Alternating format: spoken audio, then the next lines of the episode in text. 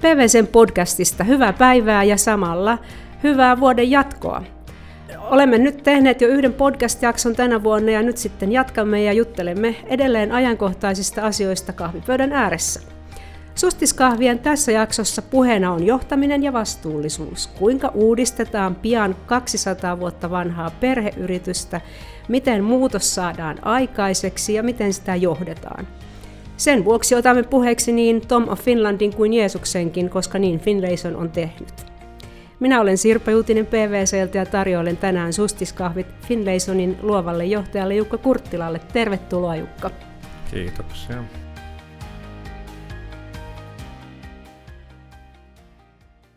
Finlayson on vuonna 1820 perustettu suomalainen tekstiilialan yritys.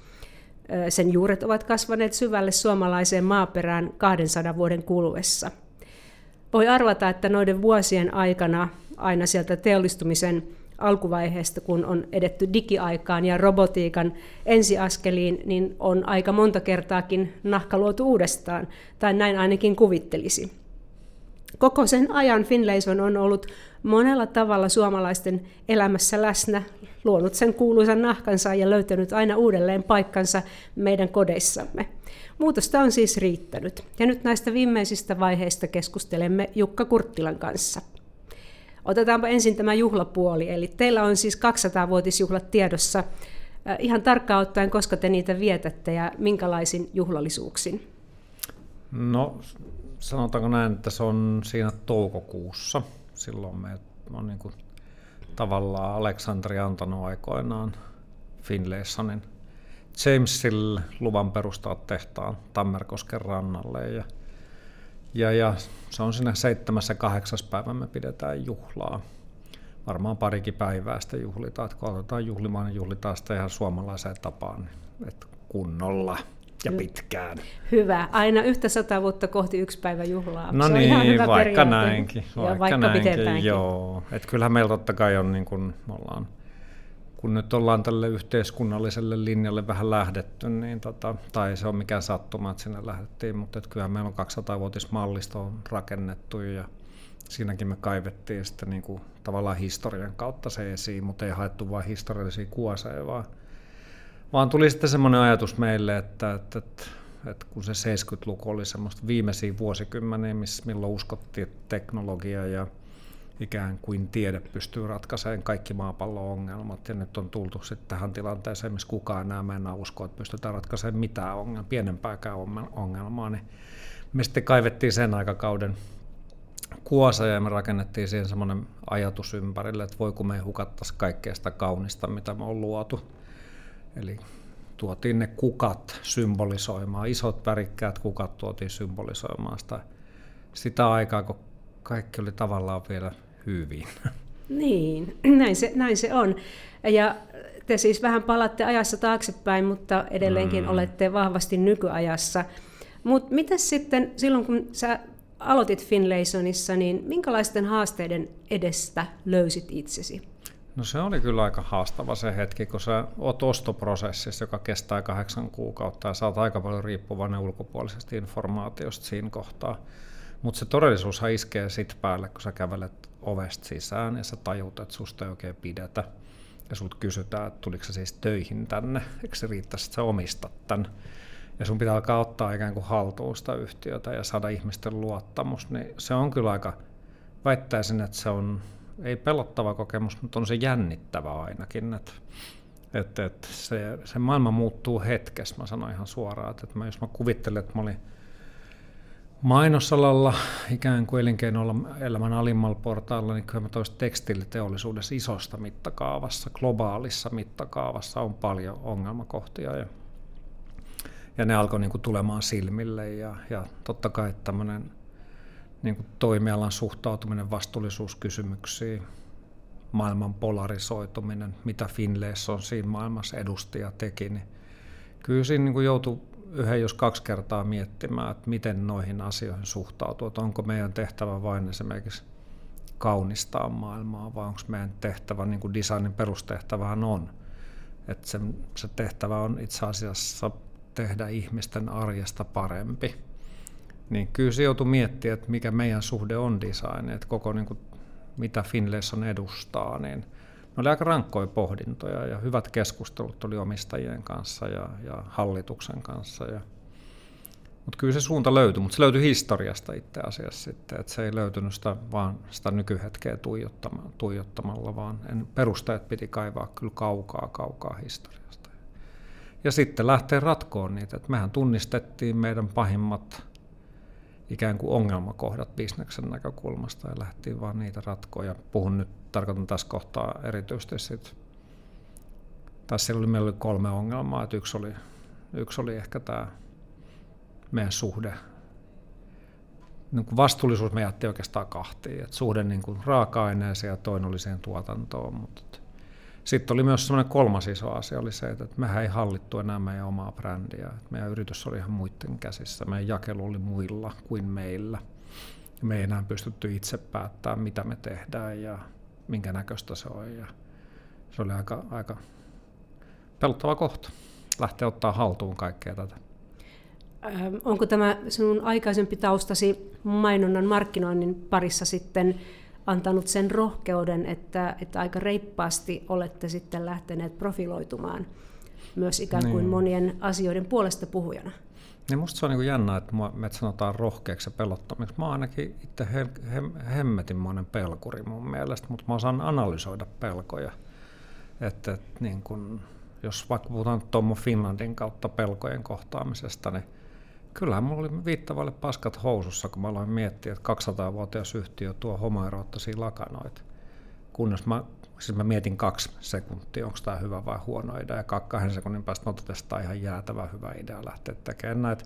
Mutta totta kai mulle hiipii pelko. Se olisi hulluutta väittää, että, että ei tulisi pelkoa tuommoisessa kohtaa. Kaikki sano mulle, melkein kaikki, että toi on järjetön ajatus Meillä, on kymmenen, meillä oli kymmenen myymäläpäällikköä siinä kohtaa, heistä yhdeksän sanoi, että ei missään nimessä voi myyntiin tuommoisia tuotteita, mutta kun itselle ne edusti suvaitsevaisuutta, ne edusti yhtä merkittävää kansainvälisesti tunnustettua suomalaista taiteilijaa. Se olisi Tom of, Tom of Sweden, se olisi kaupallistettu 30 vuotta sitten. Mutta täällä vain pelko esti tekemästä sitä. Sitten mä miettiä, että mitä me itse asiassa pelätään. No meillä on aina se periaate, että ollaanko me hyvän puolella. No, jos me ollaan hyvän puolella, niin me ollaan jo puolessa välissä.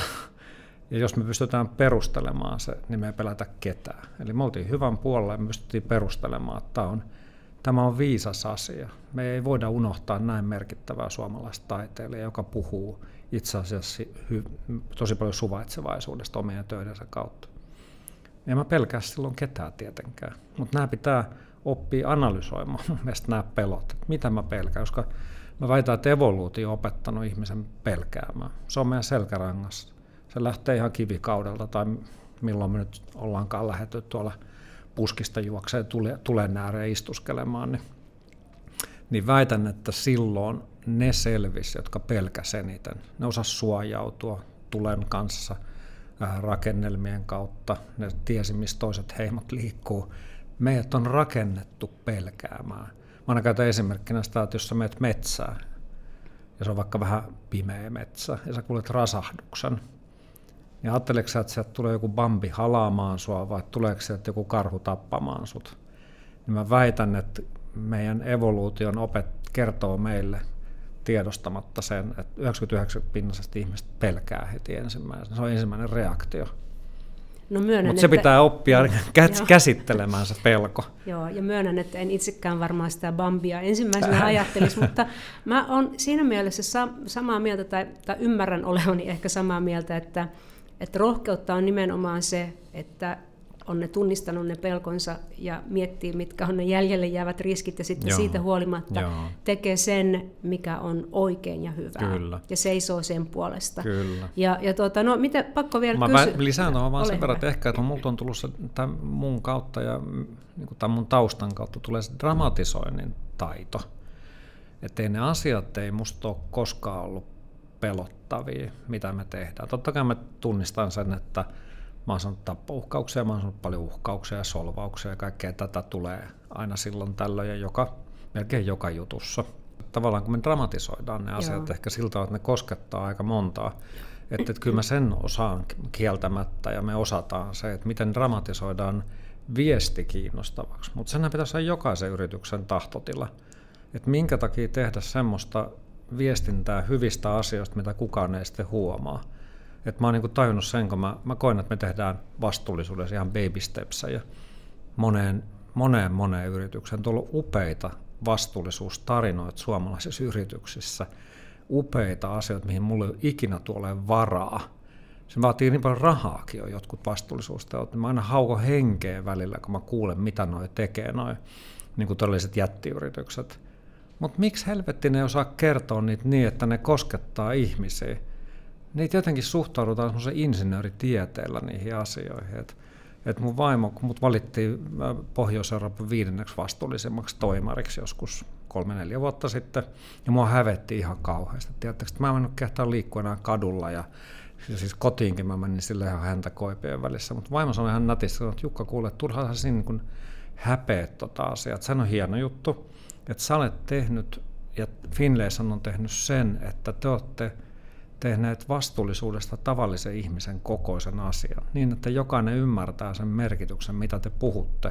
Että kun nuo isot, siis jättiyritykset, jotka tekee vaikka tuulivoimalla jonkun uuden mullistavan keksinnön, että hyötysuhde paranee jäätävästi, niin ei se, se ei napsaa, nap, napsaada tavallisen ihmisen elämää. Että ei tuossa ole mitään hävettä. No mä että okei, hyvältä kuulostaa, ymmärrän tuon. Kaikki ihmiset eivät varmaan ole vielä toipuneet tästä Tom of Finland pussilakanasta, kun sitten toitte nämä Jeesus yhdellä eellä siis Jeesus-lakanat. Mm, hesukset. Hesukset, joo. Ja annatte niille tuota 50 vuoden takuun. Mm. Ei siis ihan kuitenkaan ikuista elämää. Ei. Äh, Mutta varmaan tästäkin niinku palautetta sitten tuli. Joo, mutta itse asiassa siitä alkoi tulemaan vähemmän kuin mä luulin, mikä oli musta aika yllättävää. Että mä luulin, että se olisi niin kuin, koska jos Je, Tomo Finlandista kuitenkin aika moni, varsinkin meidän Salmisa, niin kuin Finlaysonin omasta porukasta Salmisaaressa sanoi, että hitto, tosi hieno idea, tehdään tietenkin.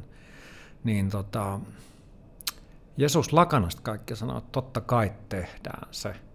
Mutta siihen liittyi se tarina, että tuli Roihuvuoren kirkkoon, tuli Torinon käärinlinnan replikat.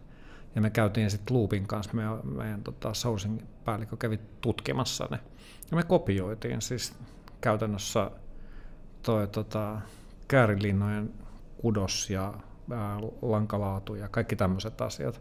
Me käytettiin ensin työnimenä Jeesusta. Ja täytyy sanoa, että itse mä ihastuin siihen kauheasti, koska siinä on paljon symb- samaa symboliikkaa tietenkin.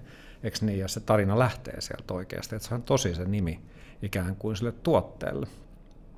Mutta kaikki oli sitä mieltä, että ei missään nimessä voi ottaa uskontoviittausta, että se on niinku ihan pyhää hävästys, ja joudut vankilaan ja ja tota noin, niin, niin kaikki, niin, niin jotenkin mä aloin vaan miettiä, että eihän tässä ole mitään järkeä. Että maailman yleisin nimi käytännössä.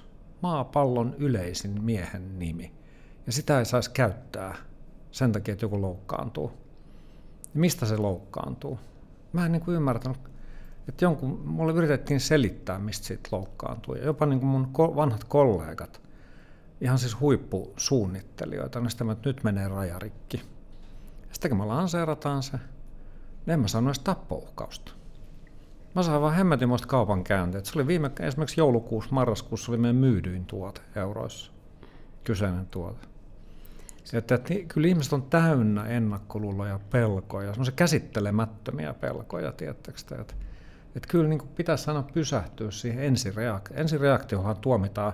Väitän, että suomalaiset yritykset missään varmaan miljardin edestä joka vuosi hyviä ideoita sen takia, että niin ensimmäinen reaktio johtoryhmässä on pelko. Näette, että ei tämmöistä voi tehdä, tai sovi meille sen ja sen takia. Ja puolet meidän asiakkaista pahastuu ja bla bla bla. Mutta anta sille mahdollisuuden, että analysoisi ja käsittelisi se jutuja, mitä me itse asiassa pelätään ja ollaanko me mukaan väärässä tässä asiassa. Ja, ja Jeesus lakana oli silleen, että jos olisimme kuunnelleet ihmisiä ympärillä, sitä olisi ikinä lanseerattu. Et siinä voisi sanoa, että oli niin kuin yksi, ehkä yksi ihminen maapallolla, joka enää usko sen tuotteen, tuotteeseen mun lisäksi. Et niin, niin piukalle meni kuitenkin. Mutta onneksi oli niin kuin Finlayson teki koko meidän johto sitten kuitenkin ja hallitus oli niin avarakatseisia ja tyhmäisiä. Mä varsinkin mä, pyysin, mä soitin Irja Askolalle ja mä pyysin siunauksen kyseiselle tuotteelle etukäteen. Sekin teki hyvää kyllä siinä uskon valannassa. No todellakin tässä voi sen uskon valannassa. Ja toi mielenkiintoinen toi sun kriteeristö, että jos ei tule tappouhkauksia, niin hyvin menee. Mutta tota, puhutaan vähän kiertotaloudesta, koska te olette myös siinä aika, aika lailla vahvasti mukana. Huomasin itsekin, että jossakin vaiheessa pyysitte palauttamaan vanhoja pussilakanoita esimerkiksi. Niitä saa tuoda edelleenkin jatkuvasti ja saa tuoda edelleenkin. Joo, no, siis hyvä, meidäthän joo. on mainittu monilla kierrätyssivuilla virallisena palautuskanavanakin Okei, hyvä. nykyään. Niin Ja näistä siis kudoitte räsymattoja, eikö se näin Kyllä. ollut? Niin, niin tuota, onko odotettavissa lisää vastaavia tai kokonaan uudenlaisia kiertotaloutta edistäviä? No ihan varmasti sitä mukaan, kun mun mielestä ongelma on se, että kun Suomi on jul- julistautunut kiertotalouden suurmaaksi ja suurviejäksi, niin kyllä täällä on tosi laiskaa yrityskenttää kiertotalouden kehittämisessä. Et mehän ei, Finlayson ei ole raaka-ainebisneksessä, me ollaan designissa. Et, et, et. Mutta kyllä me joudutaan ulkomailta koko aika melkein kyselemään kaikki tuotekehitys, kaikki niin kuin uudet innovaatiot, niin melkein tuntuu, että ne tulee järjestää ulkoa. Joko täällä ei osata lähestyä meitä tai ei osata kertoa niitä riittävän kovaa tai sitten niitä ei ole. Et mua nyt alkaa vähän pänniin, kun mä oon kuitenkin kuunnellut monta seminaaria täällä Suomessakin, missä puhutaan tästä kiertotaloudesta, niin olisi kiva nähdä nyt pikkuhiljaa ne toimijat ihan tosissaan niin, että ne on kaupallistanut ne ideat. Eihän se riitä, että täällä puhutaan innovaatioista, ne pitää osata kaupallistaa. Et innovaatiot on, niitä, niiden mikään kuin ympärillähän täällä häärää iso kasa ihmisiä, mutta se, että, että miten ne tehokkaasti kaupallistetaan, niin siinä on kyllä mun mielestä nyt ongelmia tällä hetkellä. Ainakin mä koen näin. Voi olla, että mä oon väärässä, mutta tämä on se tunne mulla. Mähän on asiakas taas kohtaa, kun puhutaan kiertotaloudesta. Mä käytän heti. Me käytetään heti ne materiaalit, jos me löydetään mielenkiintoisia materiaaleja niin, että ne on oikeasti kaupallisesti järkevä hintatason, eli että pystyy hyödyntämään. Ei muuta kuin puhelinsoimaan vaan. Nyt pidetään sitten pieni paussi ja haetaan lisää kahvia, mutta jatketaan ihan pian sustiskahvien parissa. Eli pysy kuulolla, sillä kiinnostavia kysymyksiä on tulossa.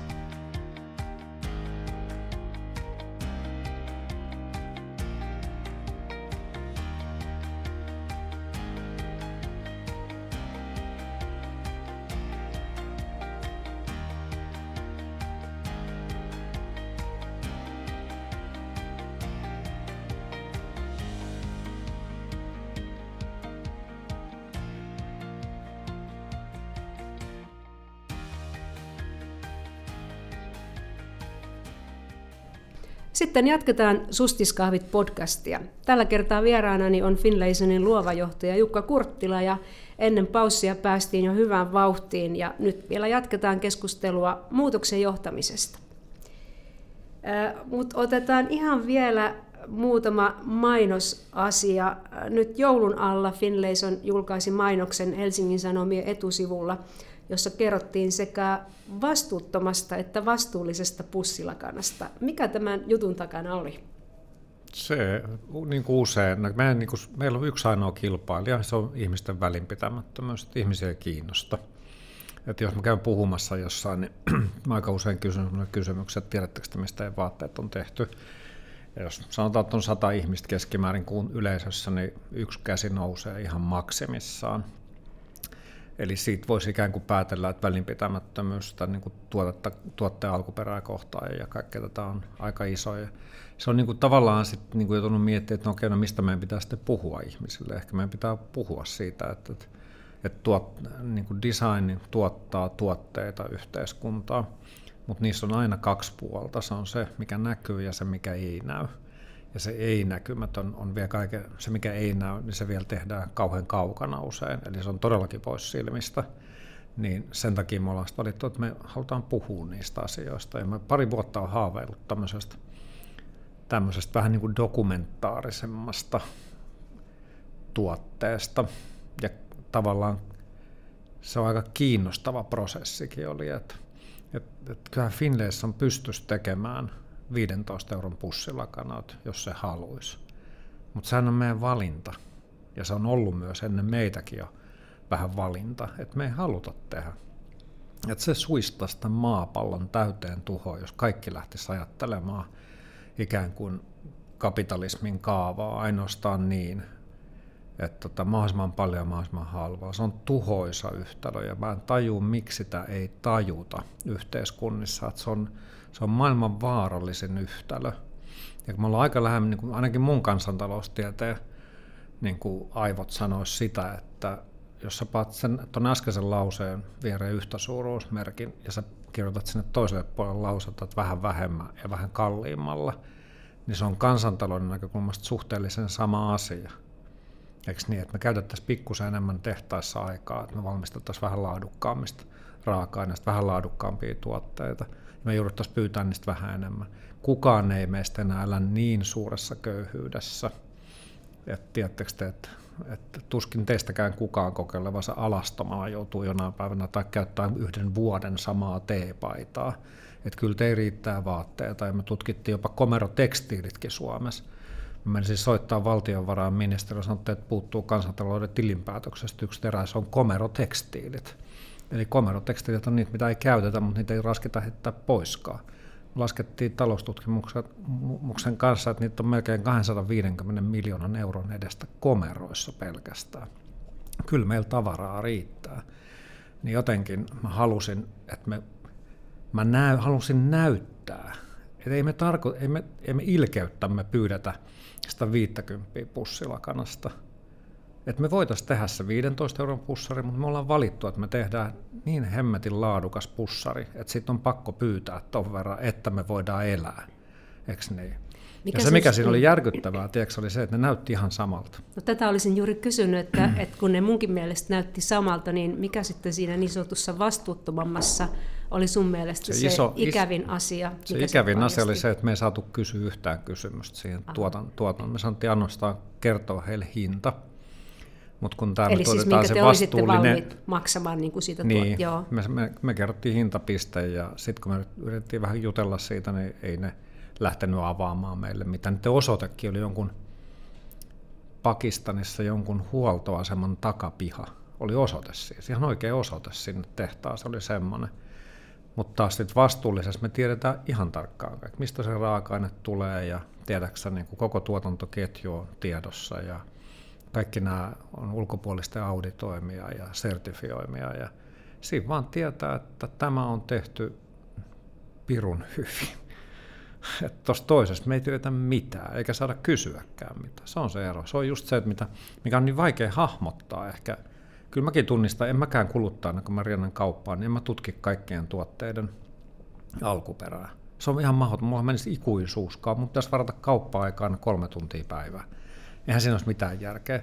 Että kyllä tässä niin kuin tavallaan mä koen, että politiikka, virkamiehet, järjestöt on epäonnistunut aika törkeällä tavalla. Että ei ne onnistunut siinä, että niiden, niiden tehtävä, mun mielestä politiikan tehtävä on pitää ihmisistä huolta ja maapallosta huolta. Siinä ei ole kyllä ihan kaikilta tol tosi onnistuttu. Vähän sama, että mä lähtisin myymään kadulle huumeita.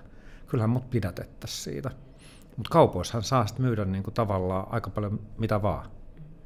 Niin ehkä se, mitä sanoit, että välinpitämättömyys on, on niin kuin teidän pahin kilpailija, niin sitä välinpitämättömyyttähän ruokkii juuri sitten se, että kun ei oikeasti nähdä, minkälaiset ne olosuhteet on, tuotanto-olosuhteet. Niin, se on helppo sivuuttaa. Se on tosi helppo sivuuttaa, mm. ja, ja sitten sen näkee, että, että kun on joku vaikka iso katastrofi tulee, vaikka joku tehdas palaa tai mm. ihmisiä kuolee siellä. Niin, Roma, hyvä niin, esimerkiksi niin. siitä, hyvä huono esimerkki, niin, niin kyllähän sitten ihmiset vähän aikaa niin kuin ovat mm. valveilla. Mutta Mut se toinen, toinen niin. kilpailija, meillä on kyllä muiden yritysten vastuuttomuus. Niin, no niin, varmaan on. Että et kyllä jotenkin tuntuu, että on aina niitä, jotka on valmiit tekemään mitä vaan, että ne mm. saa sen määrät ylös ja hinnat alas. Ei millään ole mitään väliä. Sä Jukka oot aika paljon ollut myös vähän niin kuin sorrettujen puolesta puhuja, eli rasismia vastaan kampanjoinut ja on ollut tyttöjen silpomisen kieltämistä ja sitten oli myöskin tämä tasa-arvokysymys. Mm. Tähänkin liittyi Helsingin Sanomien etusivu, mutta myös tasa-arvovaltuutettu. Mitä tässä oikein tapahtui? Mikä se keissi se on oli? jännä. Siinä ei ole tehty myymällä juliste, ja kaikki väittää, että se oli iso kampanja ja se oli Hesarin etusivu. Siinä okay. ei ollut mitään muuta kuin myymällä juliste, mutta kun se, se herätti niin paljon vihaa se kampanja, syystä, mitä mun on todella vaikea ymmärtää. Mutta se tarina alkoi silleen, että me oltiin Suomen satavuotisjuhlille saatu kutsu tuonne Kungsträdgårdenin Tukholmaan. Ja sitten kun haluttiin, me haluttiin, että sillä on joku ajatus meillä, että, että me ei vaan mennä sinne niin kuin ikään kuin tiedätkö, pylvästelemään, niin me sitten tehtiin tämmöinen tasa-arvokauppa.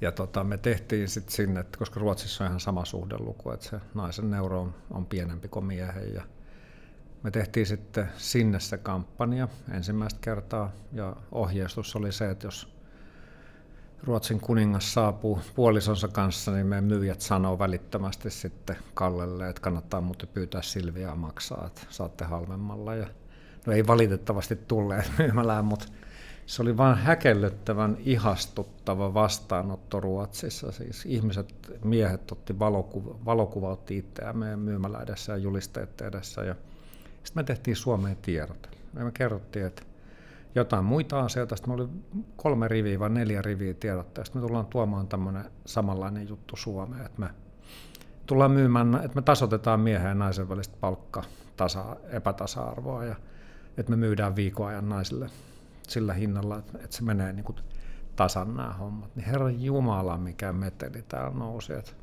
kahdessa päivässä muistaakseni, aina mä tarkistin niin suomalaiset vähän iäkkäämmät miehet tekivät 16 valitusta tasa-arvovaltuutetulle.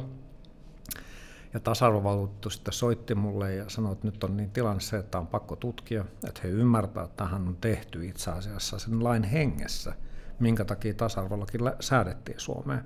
Mutta silti tämä sortaa miehiä. Ja tota no, niin mä sanoin sitten vaan siihen, että siinä se sortaa sitten, että silleen voi mitään, mutta silti me koetaan, että me ollaan jälleen kerran oikean puolella, koska hän tämä maailma on vielä tasa-arvoinen.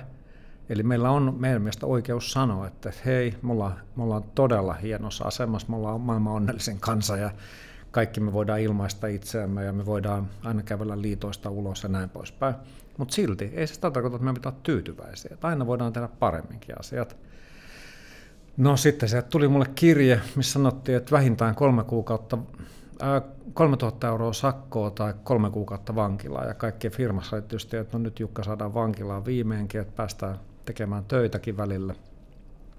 Mutta tota, no, niin siitä huolimatta niin päätettiin tai siis kaikki oli sitä mieltä, että nyt kampanja seis ja sitten Petri Pesonen ja minä ja varmaan taas on Ristokin siinä, Voutilaisen Risto mukana, niin me oltiin kyllä sitä, että varmasti tehdään. Että meitä ei yksikään valtio uhkaile tuolla tavalla, että jos me koetaan, että me ollaan oikein.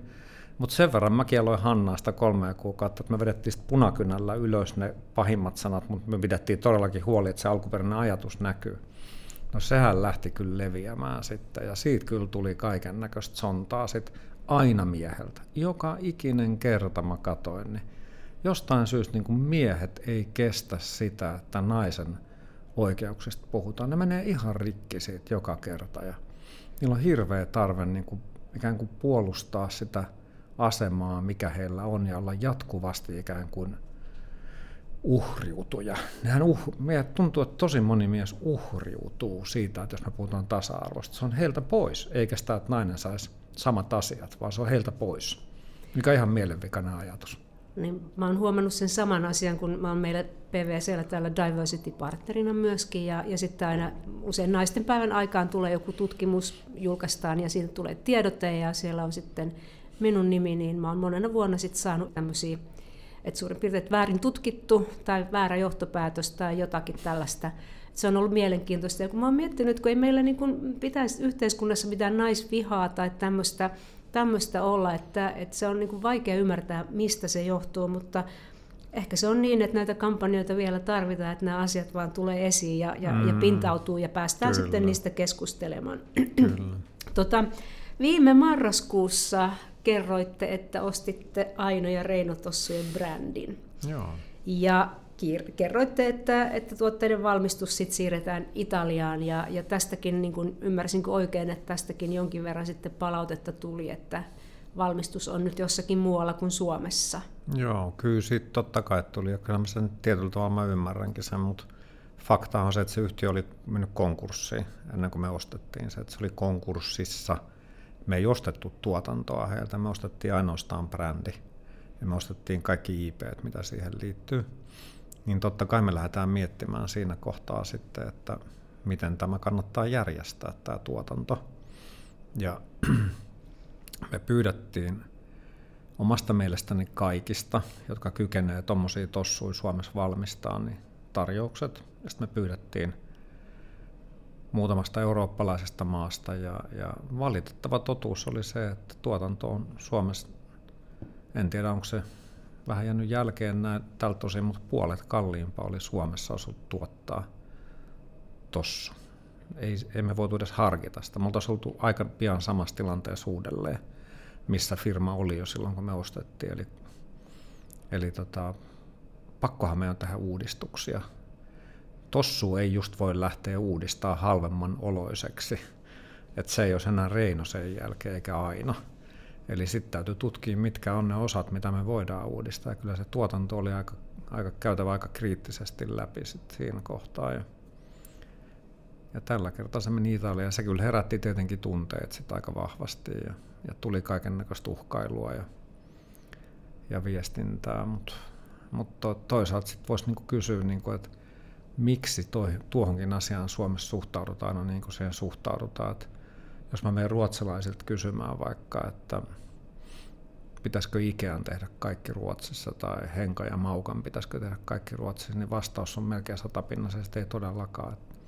Että se on hienoa, että ne ikään kuin, nehän, hän pitävät yhtiöstä huolta myös tietyllä tavalla sillä tuotannon jakamisella eri maihin. Ja kyllä tässäkin nyt se on visiona tavallaan aika kammottava ajatus, että kuvitelkaa, joka maa tuottaisi kaiken itse tämä maapallo olisi aika pian, niin kuin, tämä jos 1,5 tai 2 astetta tämä lämpeneminen seuraavien vuosikymmenten aikana se olisi plus 5 astetta, kun tämä lämpenisi, jos nykyisen kaltaiseen kulutusyhteiskuntaan joka maa tuottaisi kaikki tavarat itse. Eli joissain asioissa on vain kannattaa hyödyntää sit sitä kansainvälistä semmoista keskit, osaamisen keskittymistä, valitettavastikin ehkä, mutta tavallaan hyvä, että on näin. No meinaatko tehdä Reinoihin ja Ainoihin nyt jotain kampanjoita, joilla sitten hätkähdytät ihmisiä vai pysyvätkö Ainot ja Reinot ainakin nyt näköpiirissä olevalla ajalla niin siinä samassa kuosissa, missä ne ovat olleet? Kyllä kuosi ei tietenkään kosketa eikä lestiin. Että lestissä ja kuosissa on omat tarinansa ja ne on, ne on hienot tarinat ja siinä on niinku todella semmoista suomalaista torpparihenkeä ollut tuotekehityksessä, että, että, että kengät pitää saada jalkaa kumartumatta ja se pitää saada pois jalastakin niin kuin kumartumatta, kun haetaan halkoja, halkoja pihalta tai vajasta ja, ja, tota, ja että, ettei roskat tartu pohjallisiin. Siinä on kyllä paljon hyviä juttuja, että ei varmasti tulla tuotteeseen. tuotteeseen tuote saattaa kehittyä, tuotteen rinnalle saattaa kehittyä uusia asioita ja sitten me saatetaan myös tutkia materiaalien vastuullisuusasteen nostamista, että, että lähdetään sillä, me palattiin ihan perusjuurille, eli me ollaan palattu ihan perustossuun kiinni ja, ja ihan niin kuin yritetty ymmärtää, että mikä, mikä kyseinen tossu on ja siihen tarkoitan myös niin kuin emotionaalisella tasolla ja katsotaan, ei, ei nyt ole, ihan lähipiirissä ei ole näkyvissä mitään rajuja kampanjoita, mutta tuot, tuote saattaa kehittyä tai tuotteen rinnalle saattaa tulla uusia tuotteita. Miten sä näet tästä eteenpäin äh, oman tiesi? Aiotko sä jatkaa samalla tyylillä, tehdä sitä, minkä koet oikeaksi ja tärkeäksi ja, ja tuota, kestää ne hätkähdyttävien kampanjoiden jälkeen tulevat palautteet? Niin, kyllä mä, jos puhutaan ensin henkilökohtaisella tasolla, niin mä oon niin kuin aika sinut niiden, mä oon itä-helsinkiläinen kuitenkin, että mä oon kasvanut Kontulassa ja Myllypurossa, niin en mä ihan, ihan pienestään pelästy. Ja kun mä tiedän, että suurin osa huutelijoista on huutelijoita.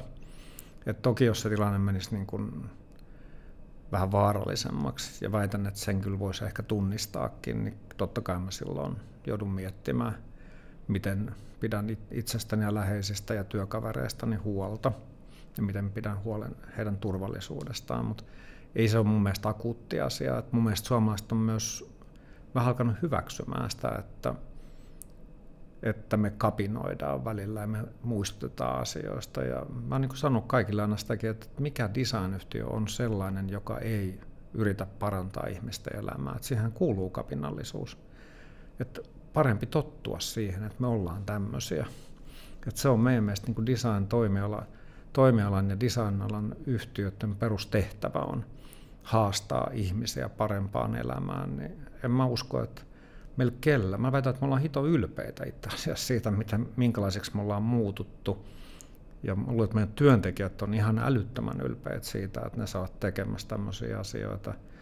Ja jos mä katson mitä tahansa tutkimuksia, jos mitataan toimialayrityksiä, niin, niin, tota noin, niin kyllä me ollaan menty vain hyvään suuntaan mielikuvallisesti ja, ja kiinnostavuusnäkökulmasta ja ollaan löydetty nuoria, nuoria kuluttajia myös meidän piiriin.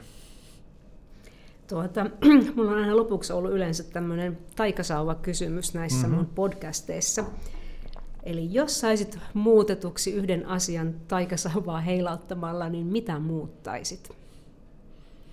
Kyllä mä varmaan muuttasin aika paha. Pahus, kun mä etukäteen lukenut näitä kysymyksiä. Mä olisin voinut miettiä tätä älykästä.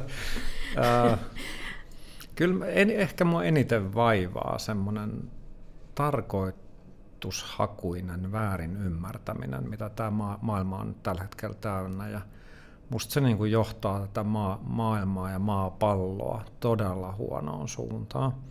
Ja silleen, että ensimmäistä kertaa, että jos mä oon nyt yli 50 äijä, äijä niin, tota noin, niin mun eka kertaa vähän jopa pelottaa maapallon tilaa. Että, että vaikka on ollut kaiken näköisiä, tiedättekö te, niin tämmöisiä polarisoituneen maailman niin kuin sotauhkia mun niin kuin elinaikana, niin nyt ekaa kertaa mä oon sillä ihan niin kuin, niin kuin huolissani kansakunnista ja kansakuntien tiloista ja ihmisten tiloista, että mihin ne antaa itsensä ajaa, että, että kun turvattomuus on lisääntynyt, niin sitä on lähty selvästi hakemaan semmoisia verrokkiryhmiä, jotka ajattelee asioista samoin ja jotka suhtautuu äärimmäisen vihamielisesti ympäröiviin asioihin, niin kyllä se mua pelottaa tällä hetkellä se semmoinen vääristely ja tahallaan väärin ymmärtämisen maailma, mihin se voi johtaa.